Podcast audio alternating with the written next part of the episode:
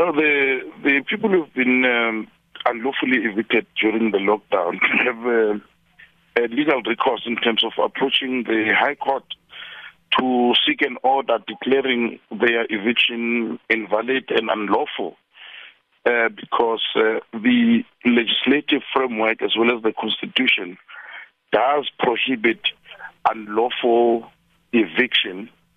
Uh, in fact, the act expressly and specifically states that for a court order to be issued, all relevant circumstances have to be taken into account before a court order can issue an eviction order. And I doubt that uh, uh, a court would have aware or are appraised with all the relevant circumstances mm. in this case. And e- even even if it's an illegal land invasion. Now, for anyone facing eviction, what or who should be their first point of call in order to help fight an eviction order?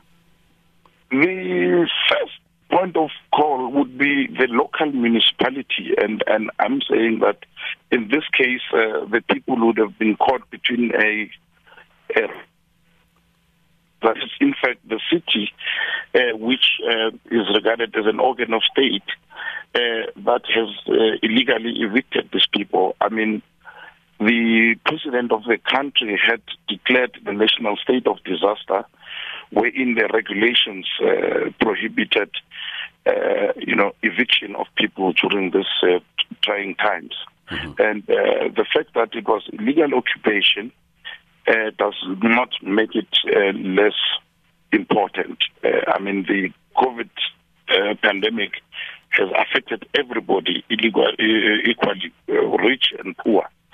So the, the, the, the court does have, you know, those kind of uh, interest to protect even during this, uh, these trying times. That's